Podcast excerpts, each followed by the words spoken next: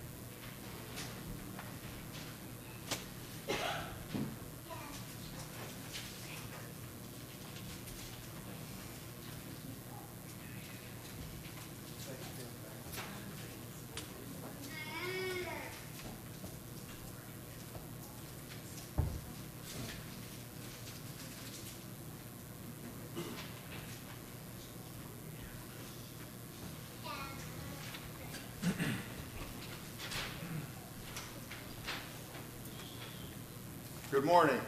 Good morning. Let's Go over a couple of announcements. Uh, One through three, we're all quite familiar with. Work on the portico will continue again. Uh, Our contractor's wife had a child last week and he took the week off. And uh, we deacons have been kind of mulling over the fact that we hope he isn't taking as much time on paternity leave as, as uh, Mr. Buttigieg is taking, so uh, we don't, we don't think that's going to be the case. Uh, Our evening study will continue tonight at six P M. Bring uh, drinks and a dish to pass. We got uh, all the sugar water we need down there? I don't know. I didn't check. I wasn't, I didn't check. Yeah, I thought we were getting a little sparse, maybe. Probably. some- Yeah, we're. Are we good for that? But I think we're all right for this week. Okay. If you are so inclined, though. I'm bringing hot dogs. We're bringing goulash Okay, we've got everybody covered. and apple cake. Apple cake. Sounds like a good time. Might even learn something tonight, too. Okay. Scripture for meditation. Oh, Have I missed anything? Is there any, uh, anything new and big happening that, uh, Diane's back. welcome back, Diane. Thank you. We've missed you. Good to be back. Excellent. Okay, our scripture reading for meditation today, taken from the book of Galatians, chapter 5, verses 16 through 26, and that's on page 1815 in your Pew Bible.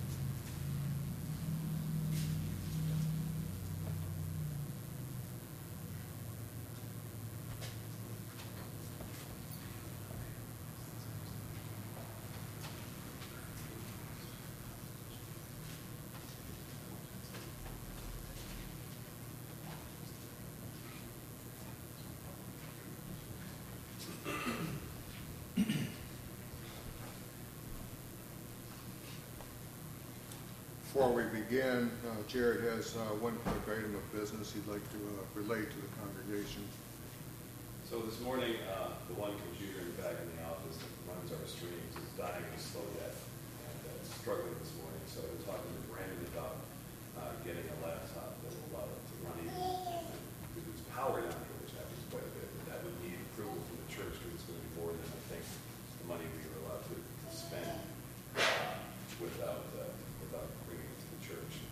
Uh, Brandon, I put you on the spot for a second. How much do you think a laptop allowed nowadays with the shortage would be? At least over a thousand, would that be true? They were around that. At about a thousand dollars? Yeah, it just needs to have decent enough specs to run for a little while, so. We may do with this one for several years, but it's, yeah, Rachel's telling us that from home, it's, it's failing, so it's, it's on its way.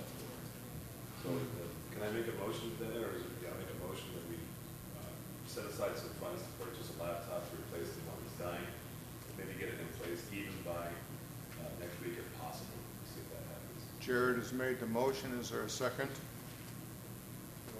George seconds. Uh, Discussion on it, questions? Is that the hard drive we've been hearing in there? Yes, man has died, and it's, it's dying. I asked them the same question. It's going. Okay, uh, are there any other questions, any other comments? All members voting in favor, raise your hand. Those opposed, same sign. The ayes have it. Thank you. Let's begin our, our uh, service by uh, opening prayer. Dale, would you lead us in opening prayer, please? Please stand with us.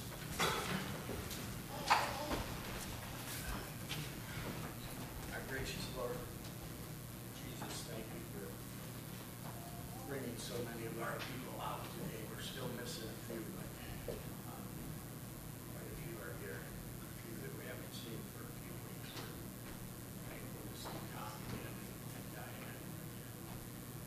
Thank you, dear Lord, for all, all the blessings that you bring to this church. Um, Just be with us while we, while we worship.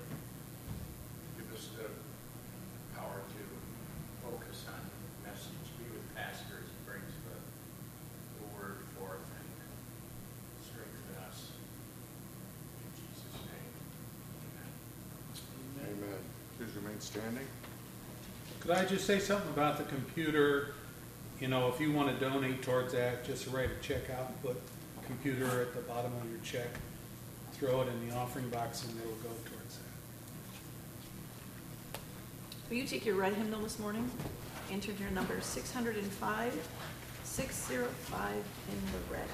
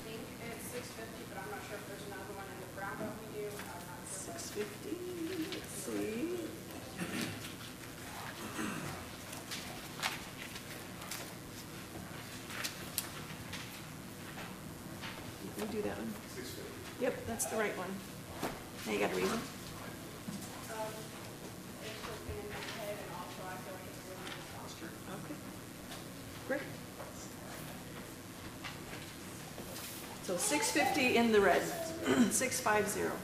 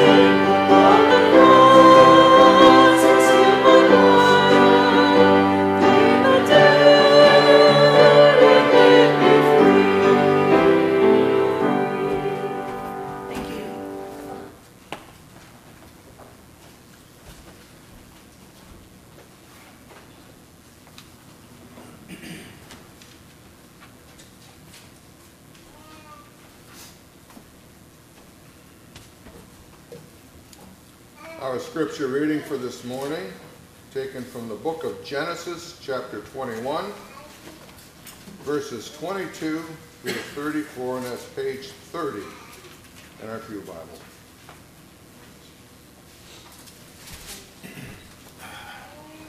We could stand, please.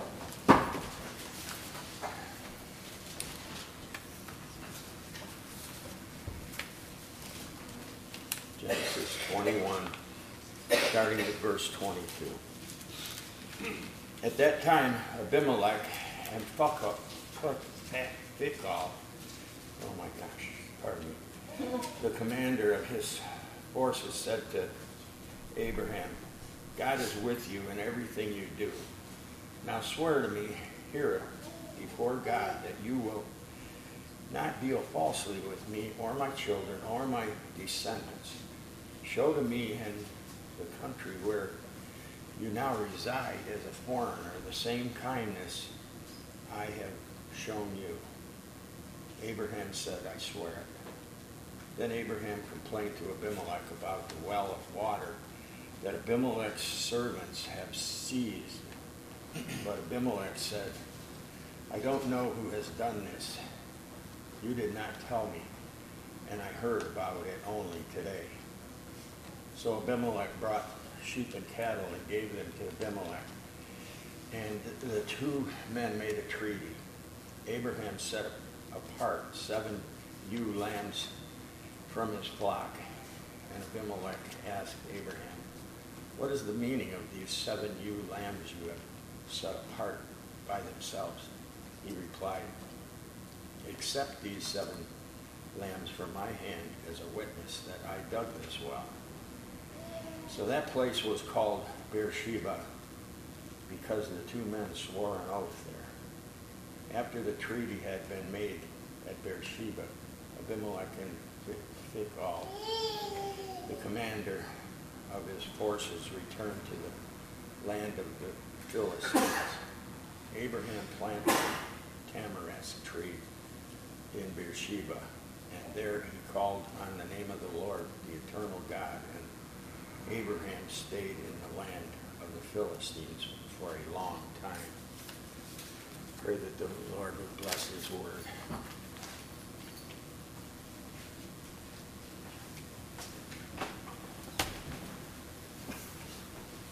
Will you take your brown hymnal this time and turn to number 500?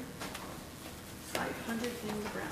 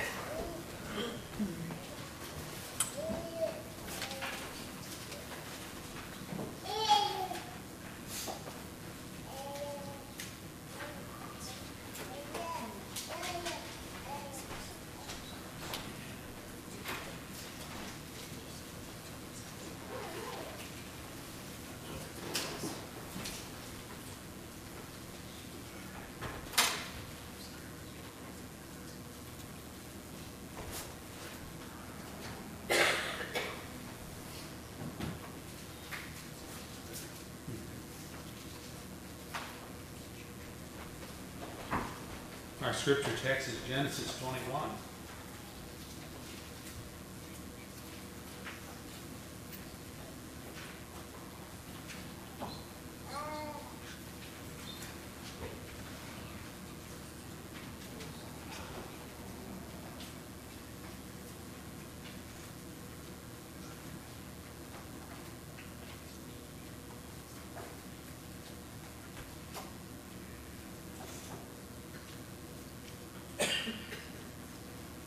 In the last message, we analyzed the promised son born to Sarah and Abraham in their old age, and we compared Isaac to Ishmael, the son born to Abraham and Hagar, the lesser wife, when Abraham was yet procreatively virile. Paul tells us that Ishmael was a child of the flesh, that is, born in the natural way of conception. But Isaac was a child of promise. That is, a gift of God's supernatural power to a couple that had long lost the ability to have children. Well, God kept his promise to Abraham and Sarah. Isaac was born right on time, on God's schedule, because God does not lie, nor does he forget his promises. Sarah was full of joy at the birth of Isaac, but oh, there was also a cloud on the horizon. That being that teenager Ishmael was seen persecuting Isaac, the toddler, and Sarah knew then that Hagar and Ishmael could not remain part of Abraham's household without jeopardizing Isaac's rightful place as heir. So Abraham reluctantly sent Hagar and Ishmael away with provisions, comforted by God's promise to make Ishmael into a great nation as well.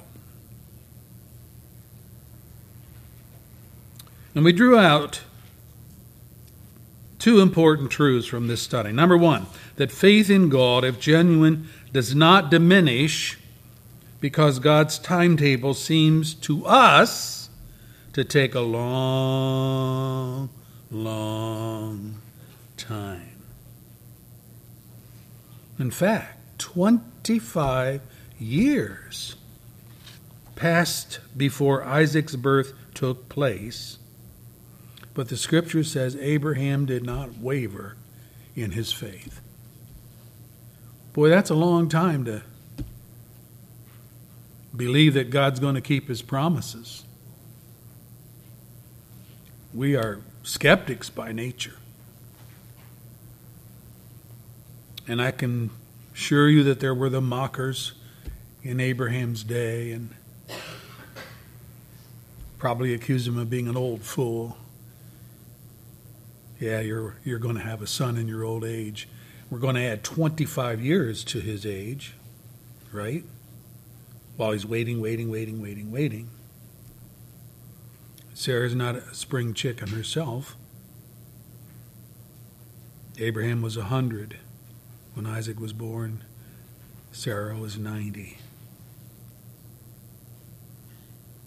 say, well, why did God take so long?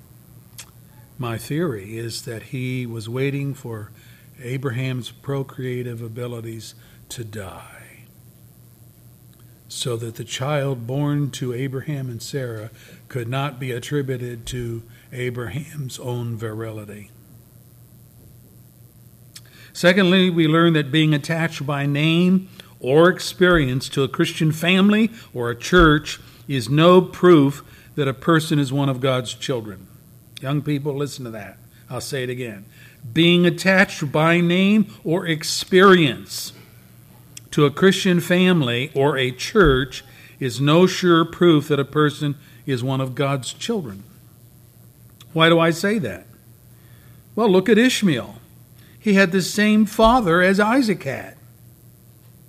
He lived his life in the same household.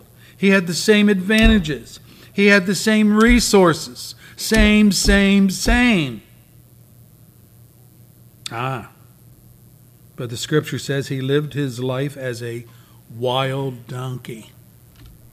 That is, kicking, fighting, rejecting his half brothers, the Israelites, and their God. Still goes on today. Ishmael's the father of all the Arab nations. What do they do? They resist Israel, God's people. Today we want to look at Abraham's peace treaty with Abimelech. And as we do, let's ask the Lord for help. Father, send your Spirit upon us to be our teacher. We can look at the scriptures and read the English, and we are thankful for English translations. We all don't know Greek or the other languages that were used to construct the scriptures. So we're thankful for our English translation, but even knowing the English words, we can't understand the spiritual significance apart from your enlightenment. So grant us that enlightenment. Shine light in our heart upon the truths of your word. And I know that Satan, our enemy of our soul, is going to do everything he can to snuff out the light of the word. He's going to throw dark clouds and darkness. That's what he is. He's a liar. Jesus said he is a liar by nature. He's the father of lies.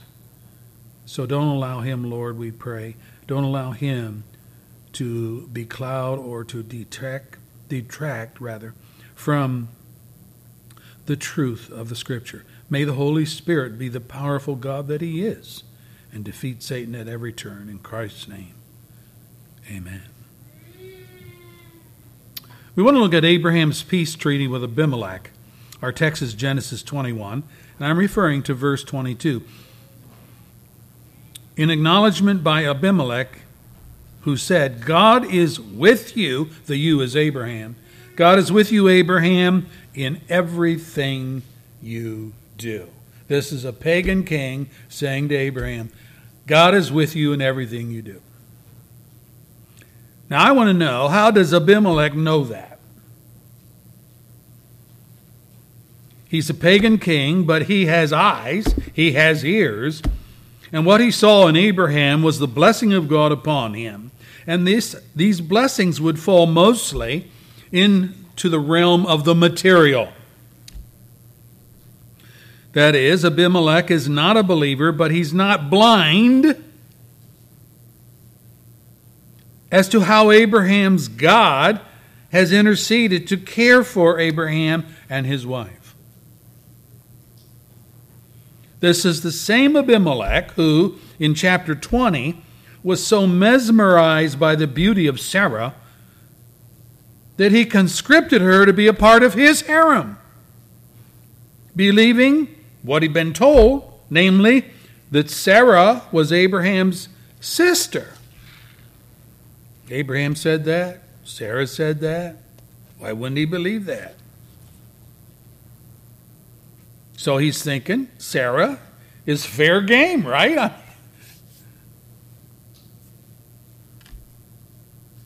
She's available for marriage. Well, you know what happened. God interceded on, interceded on Sarah's behalf by keeping Abimelech from touching her and by closing the wombs of the women in Abimelech's household. He had multiple wives. But they were all restored graciously by God in answer to Abraham's prayer. So Abimelech had a history here with Abraham that convinced him God is with you in everything you do. Yeah, I think he was right in concluding that. He knew, he witnessed this firsthand. There was also the obvious truth that Abraham possessed a great deal of material wealth. In Egypt, Pharaoh. Pharaoh now, different kingdom, different king. In Egypt, Pharaoh treated Abram well for Sarah's sake. Boy, this Sarah must have been a beauty. Everywhere she goes, the men are drooling. He says he treated Abraham well for Sarah's sake. And Abraham acquired sheep and cattle and male and female donkeys and maidservants and maidservants and camels and Genesis 12, verse 16.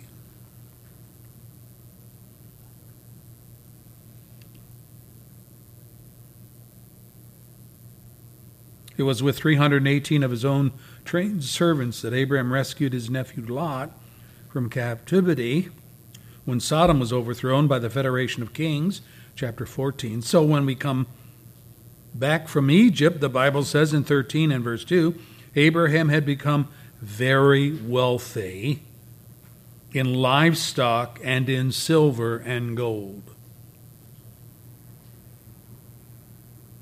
And it was those vast herds of livestock that necessitated Abraham and his nephew Lot parting company because the grassland was inadequate to support both of their herds and their flocks. One of them's got to split up. And even with the destruction of Sodom and the sparing of Lot, it had to be acknowledged, chapter 19, verse 29. God remembered Abraham and he brought Lot out of the catastrophe that overthrew the cities where Lot lived. So it's Abraham that God is watching over. Now, Abraham is in the Negev, that's the southern part of Palestine. He's obviously still seeking adequate grazing land for his livestock, chapter 20, verse 1. Here's where the incident with Abimelech and Sarah took place. Isaac is born, Ishmael and Hagar are sent out on their own. Lot, while still alive, has lost his wife and all his wealth in the horrendous fire which destroyed Sodom. All his livestock, he's back to square one somewhere. Yeah, somewhere, but no longer with Abraham. So there's a lot of history here. But in our text, Abimelech and his general Phicol approached Abraham acknowledging, God is with you in everything you do. They could see the obvious. And the obvious was that Abraham was a very wealthy and powerful man in his own right. Now, notice, he's not a king, he is not a ruler, but Abraham is hobnobbing with kings and with rulers, and they seek him out. Abraham's wealth has caught their attention, and perhaps, reading into the context here, a bit of apprehension there. Abraham is getting powerful, more powerful. Hmm. You know, wealthy men gain attention from people of the world. Wealthy men gain attention. It isn't their spiritual character that attracts people, but their success in the business world. That's what attracts people. The popularity of Donald Trump is that he's experiencing portrays the same kind of phenomena. He's not shy about discussing his wealth. In fact, he is ostentatious about displaying his wealth when he went to Iowa fairgrounds for a conference, he flew in on his own private helicopter. And it wasn't one of these little two seater things, it was a full size Magungus double bladed helicopter. No, it wasn't government, it was his helicopter. Costing thousands of dollars, I'm sure. But the world would never say of Trump, well, God is with you in everything you do. It wouldn't say that. It's only people with a Christian conscience who would assess Trump's wealth in that way.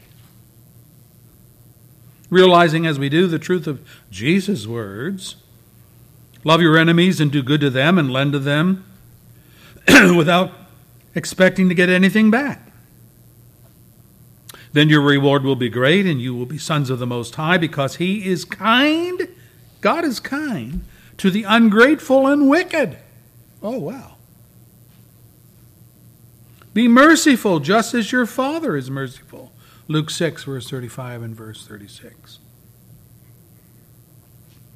Or again, Moses addresses the person who sees his fortune as the result of being a self made man. Mm-hmm.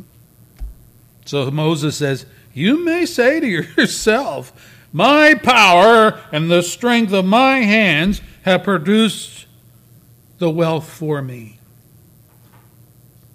But remember the Lord your God, for it is He who gives you the ability to produce wealth. That's Deuteronomy 8, verse 17 and following.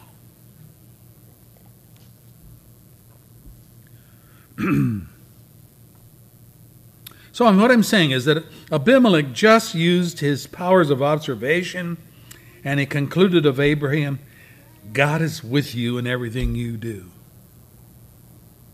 which was very true indeed. He could see it.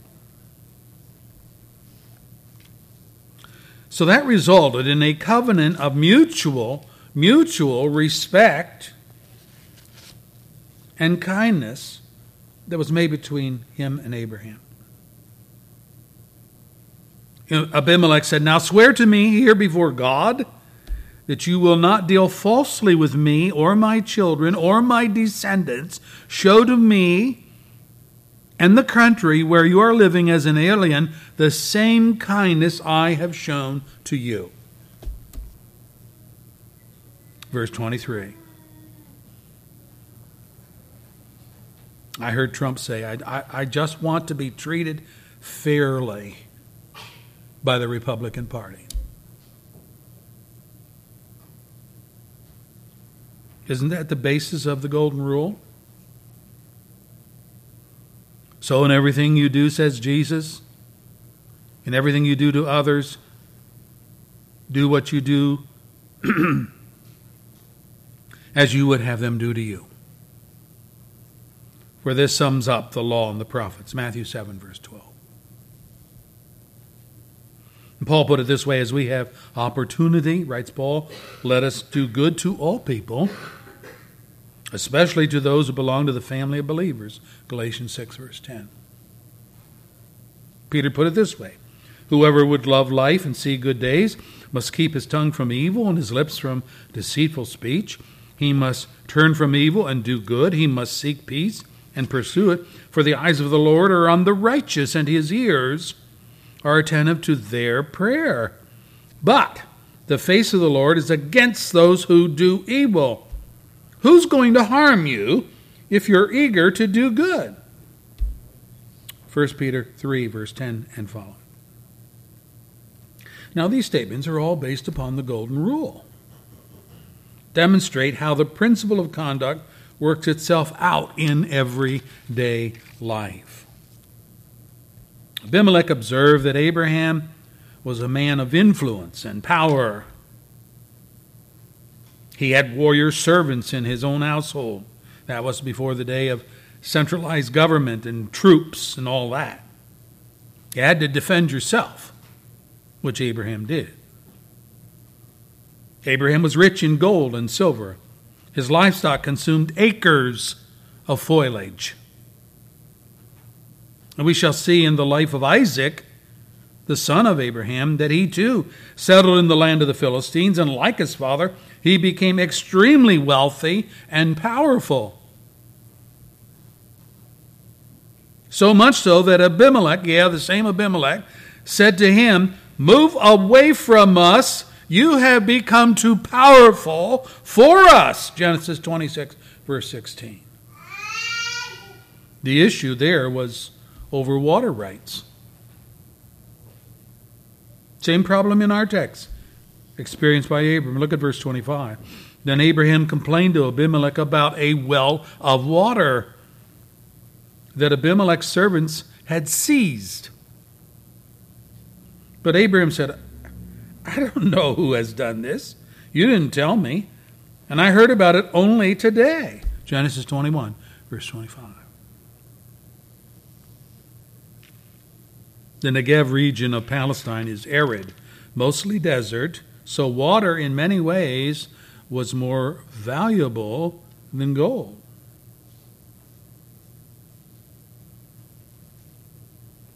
What do you do when there is a dispute with a neighbor? There's a question. What do you do when you have a dispute with a neighbor?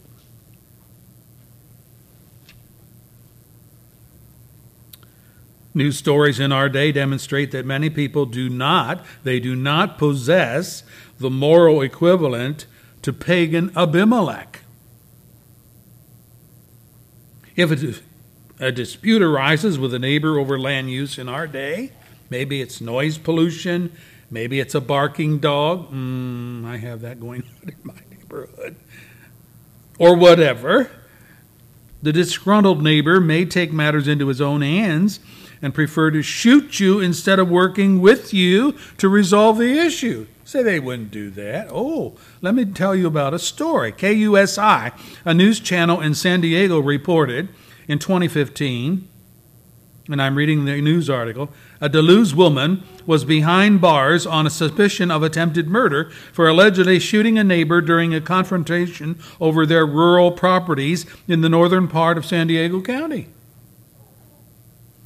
According to the sheriff's officials, the 63 year old, that's the woman, was sitting in a chair on the contested right of way, hmm, blocking the way when a 65 year old neighbor and his wife arrived in their vehicle and asked her to move. Following a brief exchange, the woman blocking the drive allegedly reached into her waistband, pulled out a pistol, and shot the neighbor man in the abdomen.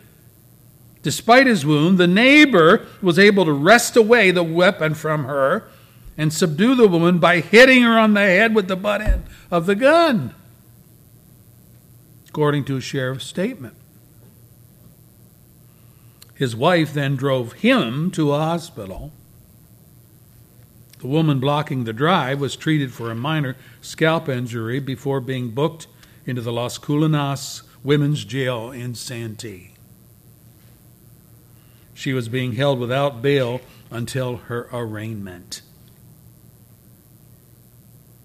The protracted disagreement between these two neighbors was over right of way, an easement in their yards.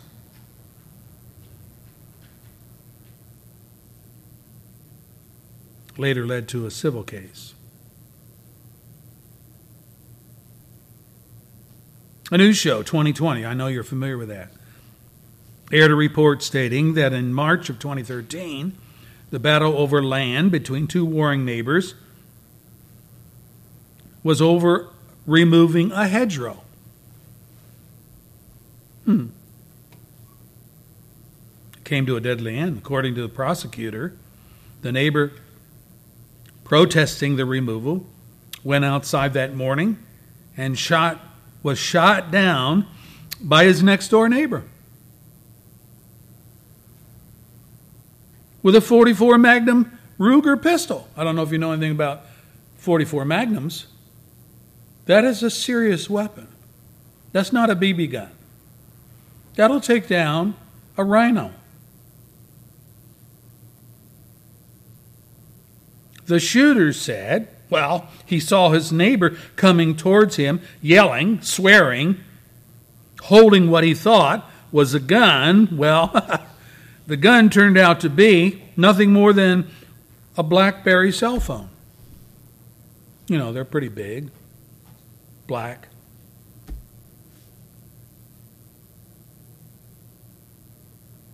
The shooter was arrested, held on $5 million bail,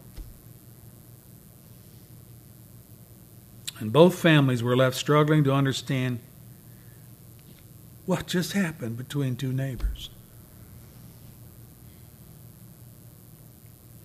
I wish I could say that these types of incidents are very rare. But the opposite is true. They are more and more common as people are being pushed to, you need to assert your rights. Don't you put up with that. Go over that. I can just hear it. Yeah, assert your rights without due consideration of the morality or the consequences of their actions. Well, let me tell you a real dispute between Abimelech and Abraham over water rights between these two men, one a pagan, the other a believer in God. It was a real dispute, but they chose to take the high road. They did.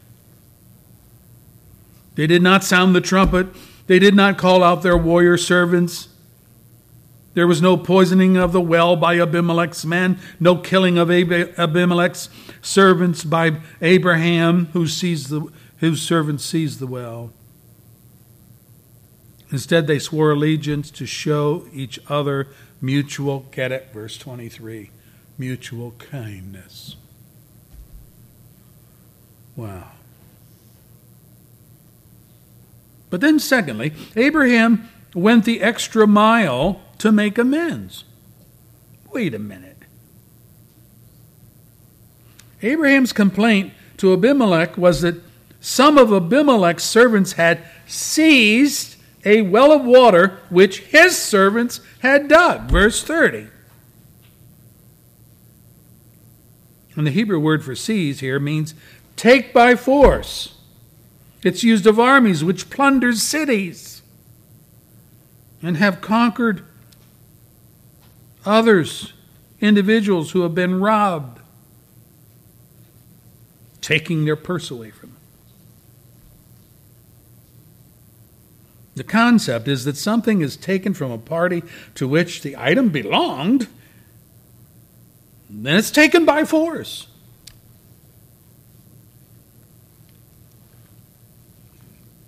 So it surely showed restraint on Abraham's part by filing a complaint with Abimelech instead of taking matters into his own hands, which he had the capability of doing. Remember how he could have, with his own army servants, over 300 in his own household.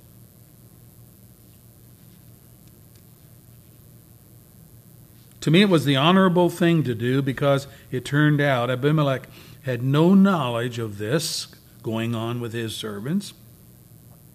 His own words, I just heard about it only today, verse 26. Well, why was the matter brought up today?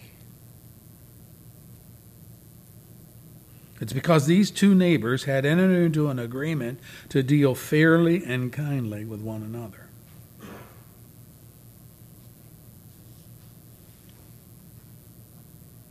What happened next is remarkable. Look at verse 27 and following.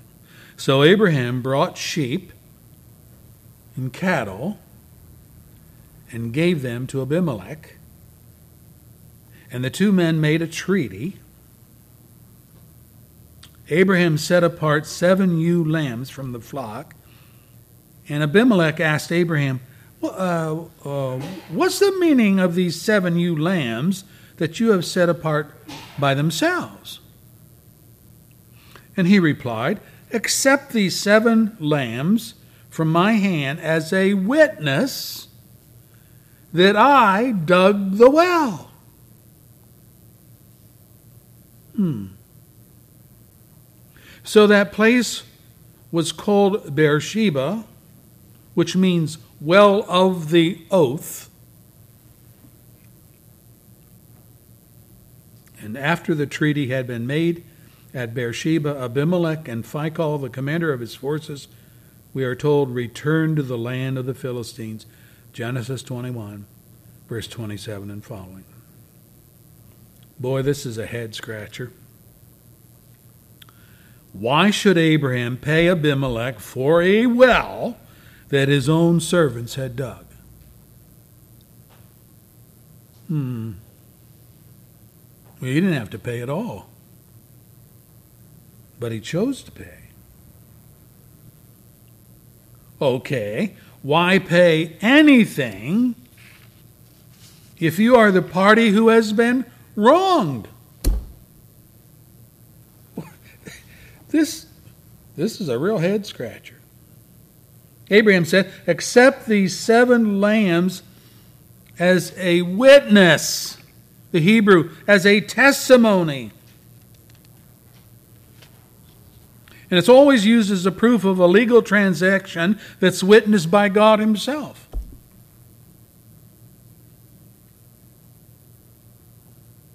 It was Abraham's way of calling God to witness what was settled between these two men, so that no further issue or dispute remained. It was similar to a court ruling, and in this case, the highest court of the land, when you think about it. Did Abraham have to do this? I mean, let's ask it another way. Was he legally obligated? No.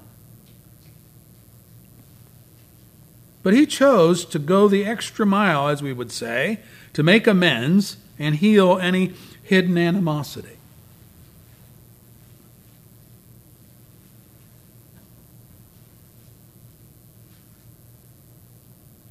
Well, what was the outcome of this truce? Well, King Abimelech and commander his commander Phicol returned to the land of the Philistines. Scripture says. Hebrews 6 verse 16 the writer of Hebrews says, Men swear by someone greater than themselves, and the oath confirms what is said, and it puts an end to all argument. That's what happened. Say, oh, wait a minute. Didn't we learn last week that Jesus taught his disciples not to swear at all? But instead, be men of such integrity that their yes always means yes and their no always means no. Yeah, we learned that. That's a general rule if people know you and your reputation.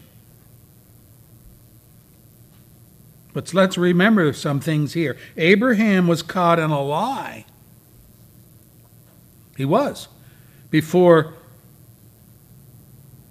concerning Sarah, when Abimelech was deceived into thinking that Sarah was Abraham's sister. He came under the discipline of God. He was prevented his existing wives from having children. God closed their wombs.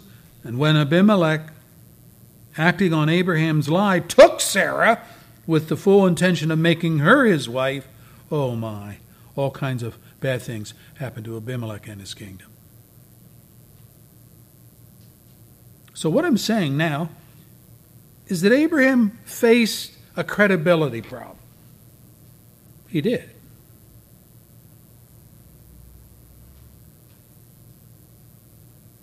He only had his word that the well in question was dug by his own servants and had been taken away from him by force by Abimelech's servants. It could easily have remained something like he said, she said, stalemate. Who's Abimelech going to believe, his own servants or Abraham?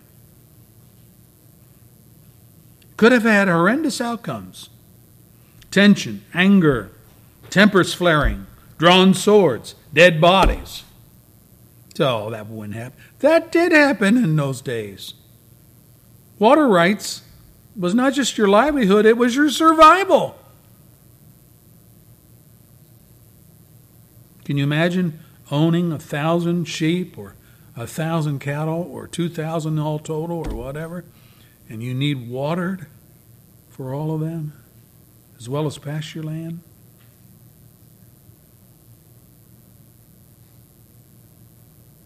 Well, Abraham knew he had to do something really, um, really fast. And it had to be more than a simple handshake so he swore an oath and he sealed it with a payment, knowing that in doing so, this in, his integrity would be restored. Hebrews 6, verse 16 explains it this way The oath, the oath confirms what is said, and it puts an end to all argument. We have oaths in our day. As God is my witness, da da da da, I pledge to you that I'm telling you the truth.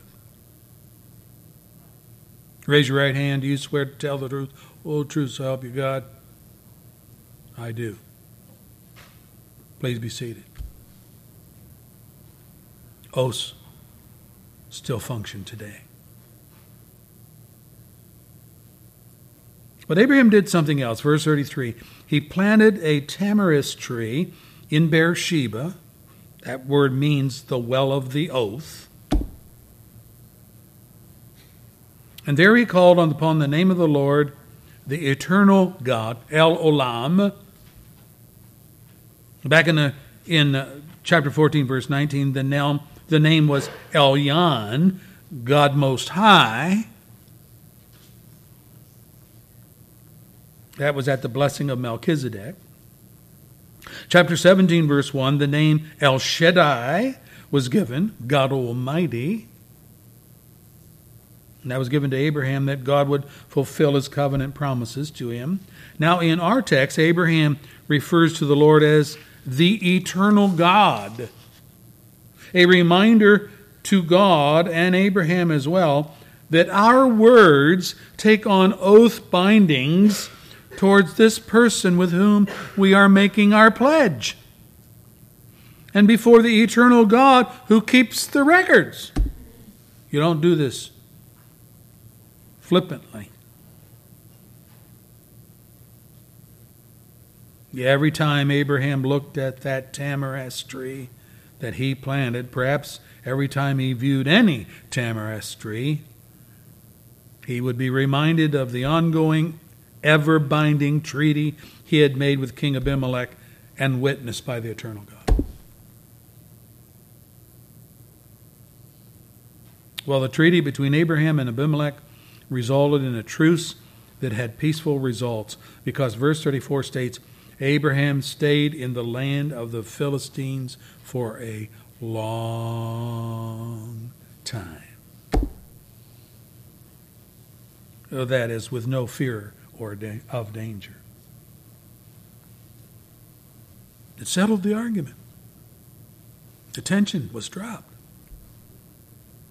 And he lived there. Abraham lived there for a long time in what we might call enemy territory. But he lived there with no fear. Now, what do we learn from this peace treaty? Well, number one, power and wealth are gifts of God even to people who do not acknowledge God. When Abimelech said to Abraham, God is with you in everything you do, that conclusion was not based on some understanding by Abimelech that God and Abraham were in some kind of partnership. No. So he's not thinking, oh, well, yes, of course. God was with Abraham to bless him and see to it that in all his ways he prospered. No. We need to recognize that God's people, like all of humanity, live in a cursed world because of sin. We've seen sin in Abraham's own life by his deceit and lying that he did, by laughing in, at God's promises along with Sarah, which he did. And there have been consequences, not the least of which that his own integrity had been compromised, and so to be believable again, he had to resort to taking an oath. Now, no one likes to be called a liar or viewed as a deceiver, as a person that's untrustworthy.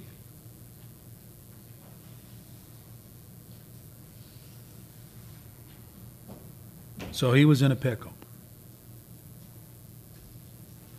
So the question comes Does a person have to be a Christian who loves and obeys God before God will bless him or her with power and wealth? Think about this. God said to his people, let me read it for you. You may say to yourself, My power and the strength of my hands have produced this wealth for me. But remember, still reading scripture, the Lord your God, remember the Lord your God, for it is he who gives you the ability to produce wealth. Deuteronomy 8, verse 17 and following. And I think Hannah sets the tone in her song of joy in 1 Samuel chapter 2. She sings, The Lord brings death and he makes alive. He brings down the, to the grave, he raises up. The Lord sends poverty and wealth. He humbles and he exalts. He raises the poor from the dust, lifts the needy from the ash heap. He seats them with princes and has them inherit a throne of honor. For the foundations of the earth are the Lord's, and upon them he has set the world. 1 Samuel 2, verse 6 and following.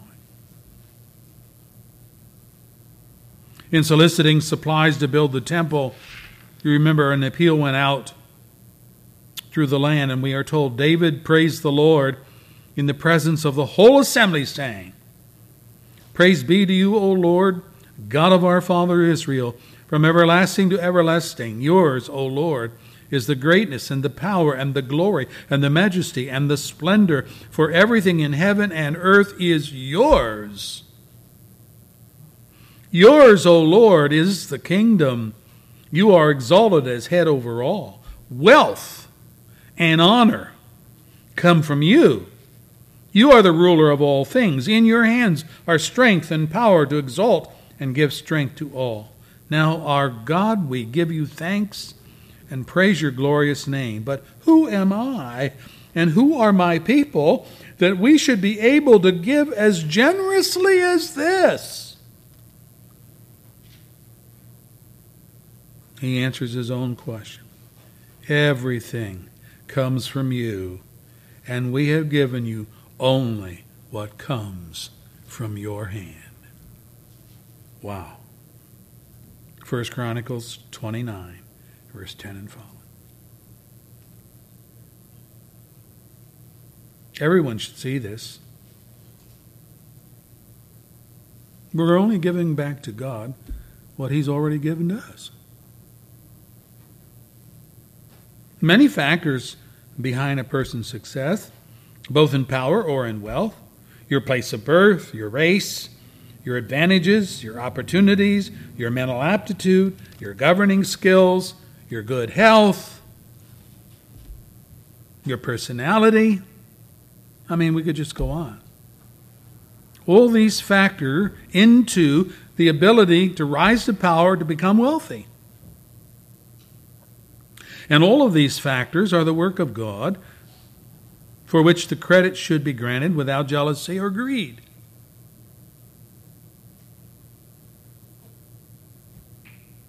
God is with you, or we could say has been with you, in everything you do.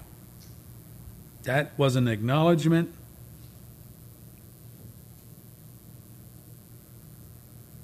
Given by Abimelech to Abraham, that words against pride, that pride has been the downfall of many, many men.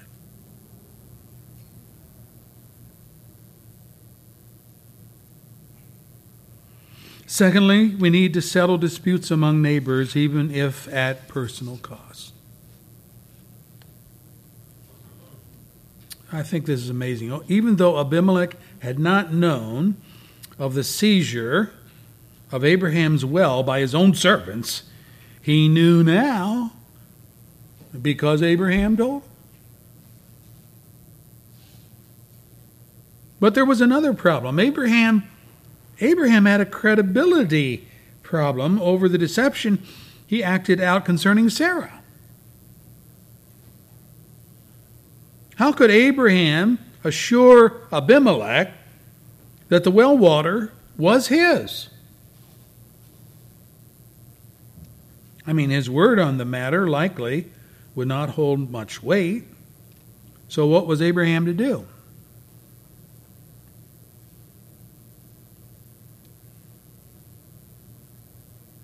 Well, he brought sheep and cattle to Abimelech. The number is not specified. Then he separated out of that quantity seven ewe lambs. Here's what he said accept these as a witness that I dug the well. Wait a minute, wait a minute. Abraham is paying Abimelech for a well he already owned and that his own servants had poured their labor into producing. Who does something like that?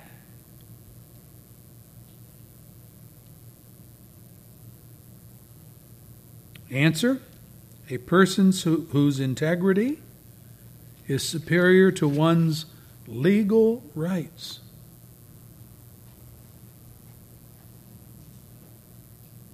Later history would show that the Philistines acknowledged this well, and others, by the way, to have been dug by Abraham's servants.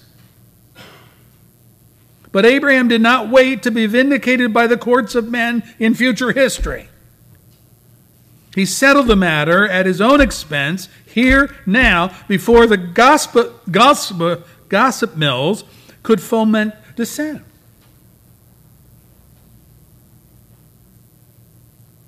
In the New Testament, Paul brought an accusation against the Christians at Corinth, church members, because guess what they were doing? They were taking their disputes with their neighbors to the courts to decide.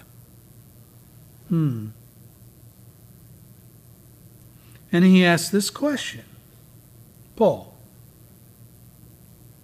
is it possible, Corinthians, is it possible that there's nobody among you wise enough to judge a dispute between believers?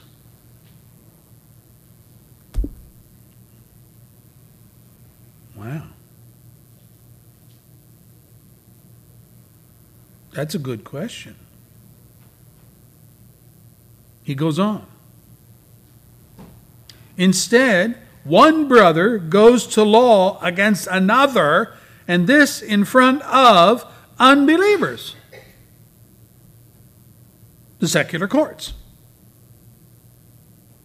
He goes on. The very fact that you have lawsuits among you means you have been completely defeated already.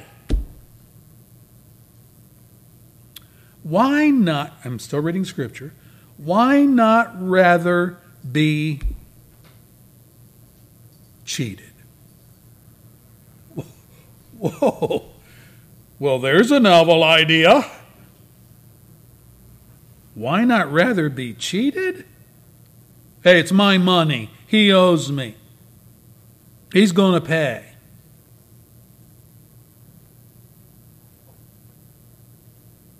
Paul goes on, instead, you yourselves cheat and you do wrong and you do this to your brother.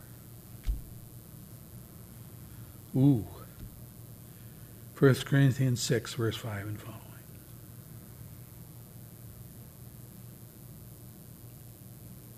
Was it right that Abraham had to pay Abimelech for his own well? No. Wasn't right. Is there a sense in which Abraham was taken advantage of by Abimelech's servants? Oh, yeah.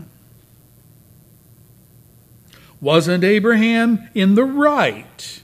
And wouldn't any court of law in the land sustain his contention that he had dug the well? Yes. Yes, yes. But you know that would have taken weeks. It would have done nothing to smooth relationships with the Philistines. So, Abraham chose to be cheated out of what was rightfully his.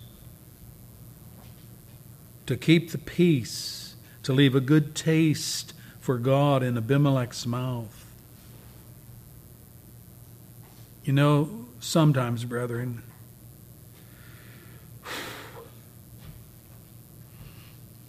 We win by losing.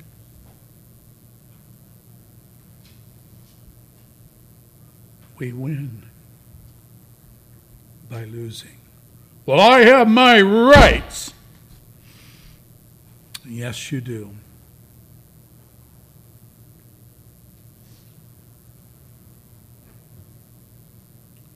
It's my obligation to get everything I deserve. Well, is it?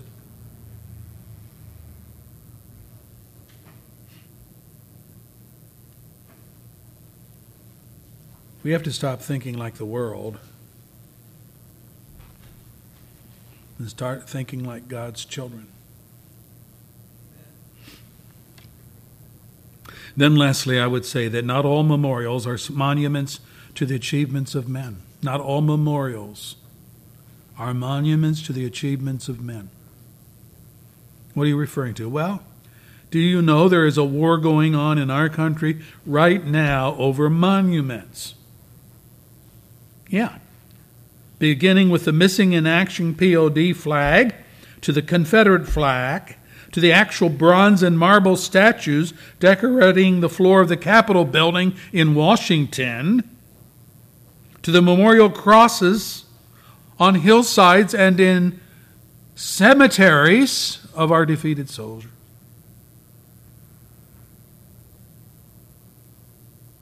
Some want to erase every vestige of human history they deem as supportive to racism or federalism or imperialism or any other kind of ism, as though God Himself were not the God of history.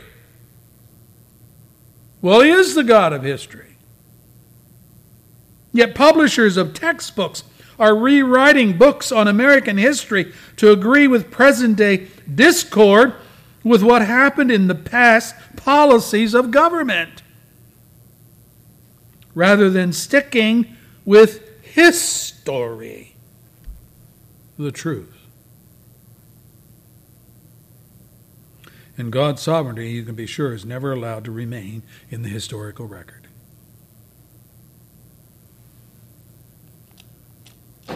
When Abraham planted the tamarisk tree, he chose a living memorial to El Olam, the eternal God, who remembers everything and forgets nothing. Whoever lives to reward his people for righteous conduct and to judge the wicked for their denial of God in their lives. We must endeavor to remember God in the events of life, even the unpleasant events. For the judgment to come is centered in this. The scripture says, In his pride, the wicked does not seek him. In all his thought, there's no room for God. His ways are always prosperous. He's haughty. And your laurels, God, are far from him. He sneers at all his enemies. He says to himself, Nothing's going to shake me. I'll always be happy. I'll never have trouble. His mouth is full of curses and lies and threats. Trouble and evil are under his tongue. He lies in wait near the villages. His victims are crushed. They collapse. They fall under his strength. He says to himself, God has forgotten. He covers his face. He never sees.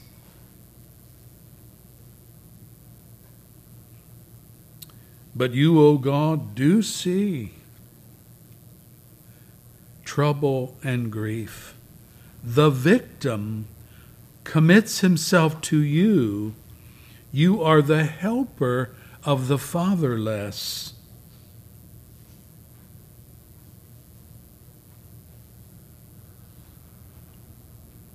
The Lord is king forever and ever.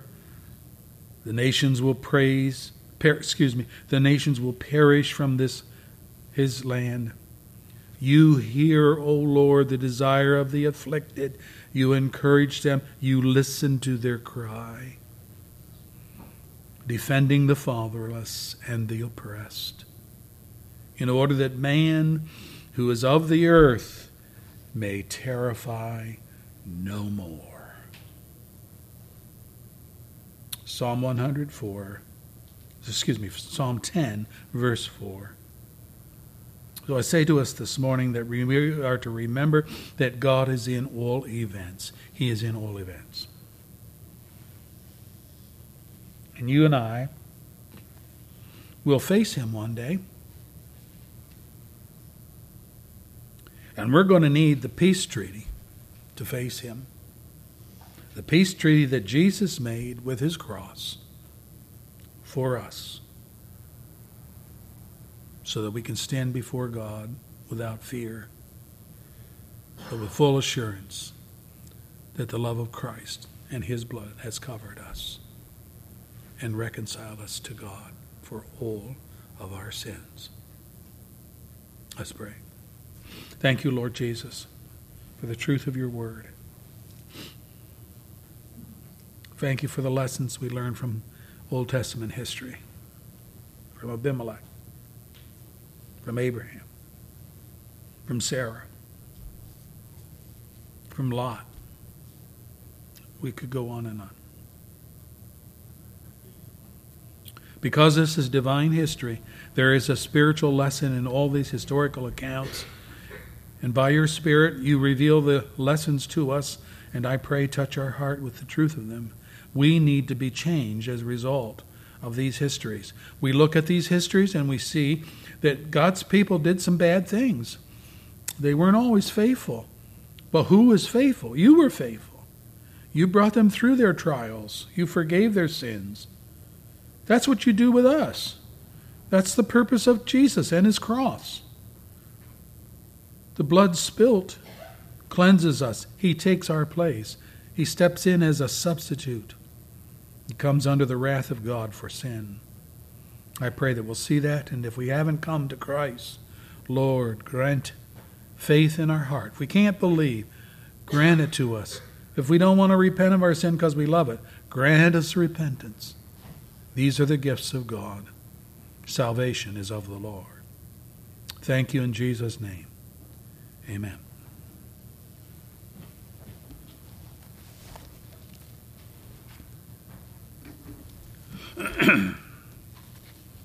Someone have the closing hymn number? I didn't have it.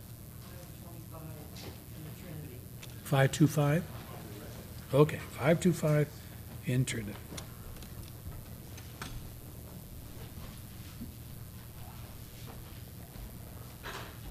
Please stand with me when you find number 525 in the red.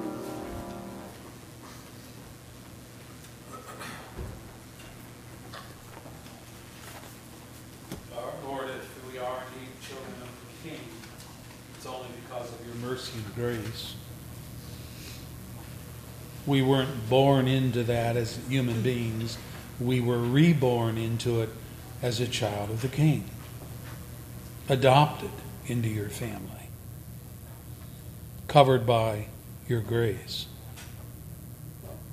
Pray for anyone here today that's outside of your family.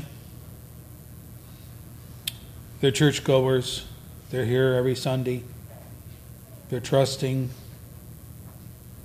something other than your shed blood and your grace and your goodness. Oh Lord, come to them today and help them to see that to be a child of the King, they have to be adopted into God's family, and God is not adopting anyone who rejects his Son. I pray, Lord, that you will show us that. Grant us the faith we don't believe, the repentance we don't want to do because we love our sin. Make us a child of the King, we pray, for your glory and our good. Amen. Tonight is our service at normal time, 6 o'clock.